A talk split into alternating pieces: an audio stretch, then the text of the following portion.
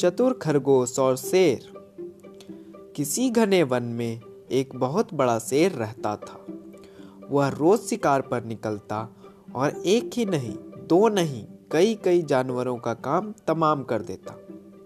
जंगल के जानवर डरने लगे कि अगर शेर इसी तरह शिकार करता रहा तो एक दिन ऐसा आएगा कि जंगल में कोई भी जानवर नहीं बचेगा।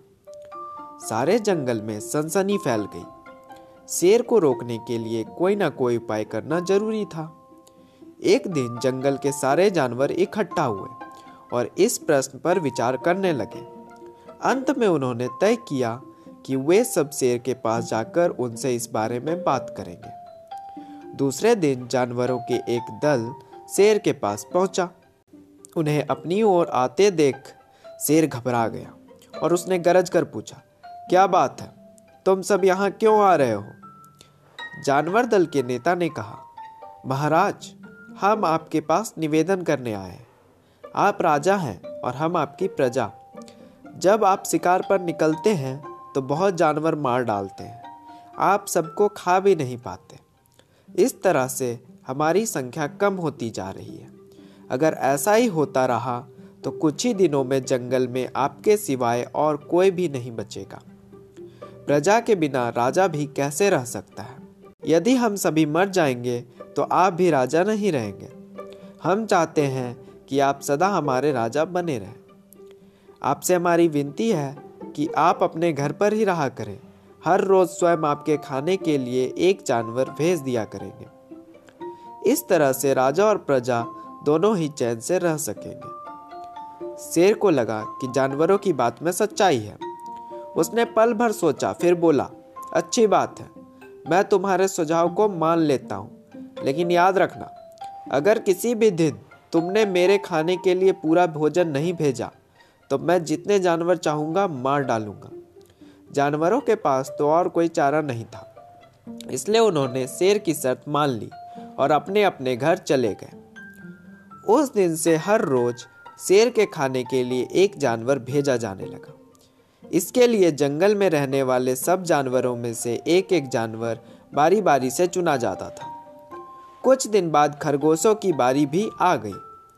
शेर के भोजन के लिए एक नन्हे से खरगोश को चुना गया। वह खरगोश जितना छोटा था उतना ही चतुर भी था। उसने सोचा, बेकार में शेर के हाथ मरना मूर्खता है, अपनी जान बचाने का कोई ना कोई उपाय अवश्य करना चाहिए और हो सके तो कोई ऐसी तरकीब ढूंढनी चाहिए जिससे सभी को इस मुसीबत से सदा के लिए छुटकारा मिल जाए। आखिर उसने एक तरकीब सोच ही निकाली। खरगोश धीरे धीरे आराम से शेर के घर की ओर चल पड़ा। जब वह शेर के पास पहुंचा तो बहुत देर हो चुकी थी। भूख के मारे शेर का बुरा हाल हो रहा था।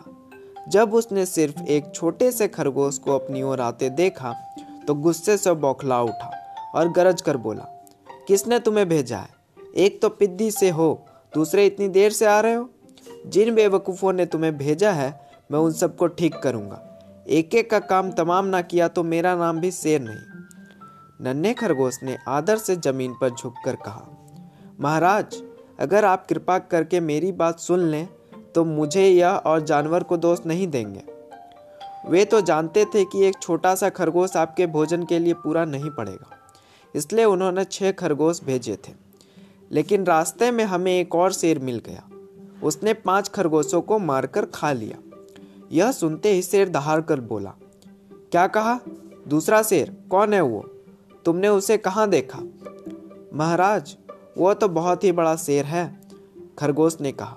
वह जमीन के अंदर बनी एक बड़ी गुफा में से निकला था। वह तो मुझे ही मारने जा रहा था, पर मैंने उससे कहा, सरकार, आपको पता नहीं कि आपने क्या अंधेर कर दिया है?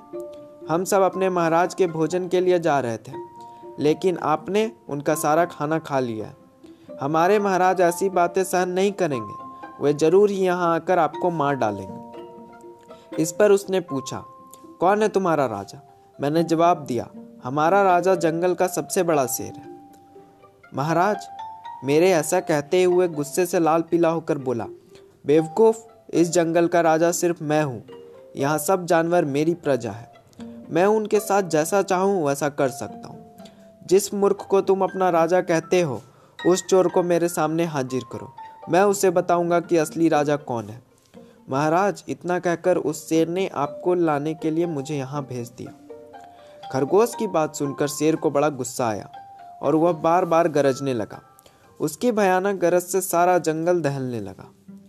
मुझे फौरन उस मूर्ख का पता बताओ, शेर ने दहाड़ कर कहा। जब तक मैं उसे जान से ना मार दूंगा मुझे चैन नहीं मिलेगा। बहुत अच्छा महाराज, खरगोश ने कहा, मौत ही उस दुष्ट की सजा है। अगर मैं और बड़ा और मजबूत होता तो मैं खुद ही उसके टुकड़े टुकड़े कर देता। चलो रास्ता दिखाओ, शेर ने कहा। फौरन बताओ किधर चलना है। इधर आइए महाराज, इधर। खरगोश रास्ता दिखाते हुए शेर को एक कुएं के पास ले गया और बोला, महाराज, वह दुष्ट शेर जमीन के नीचे किले में रहता है, जरा सावधान रहिएगा। किले में छुपा दुश्मन खतरनाक होता है, मैं उससे निपट लूंगा। शेर ने कहा, तुम यह बताओ कि वो है कहाँ? पहले जब मैंने उसे देखा था तब तो वह यहीं बाहर खड़ा था, लगता है आपको आता देखकर वह किले में घुस गया। आइए मैं आपको दिखाता हूँ। खरगोश ने कुएं के नज़दीक आकर शेर से अंदर झांकने के लिए कहा। शेर ने कुएं के अंदर झांका तो उसे कुएं में अपनी परछाई दिखी। परछाई को देखकर शेर जोर से दहाड़ा। कुएं के अंदर से आती हुई अपनी ही दहाड़ने की गूंज सुनकर उसने समझा कि दूसरा शेर भी दहाड़ रहा है।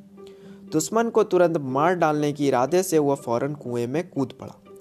कूदते ही पहले तो वह कुएं की दीवार से टकराया, फिर धड़ाम से पानी में गिरा और डूबकर मर गया।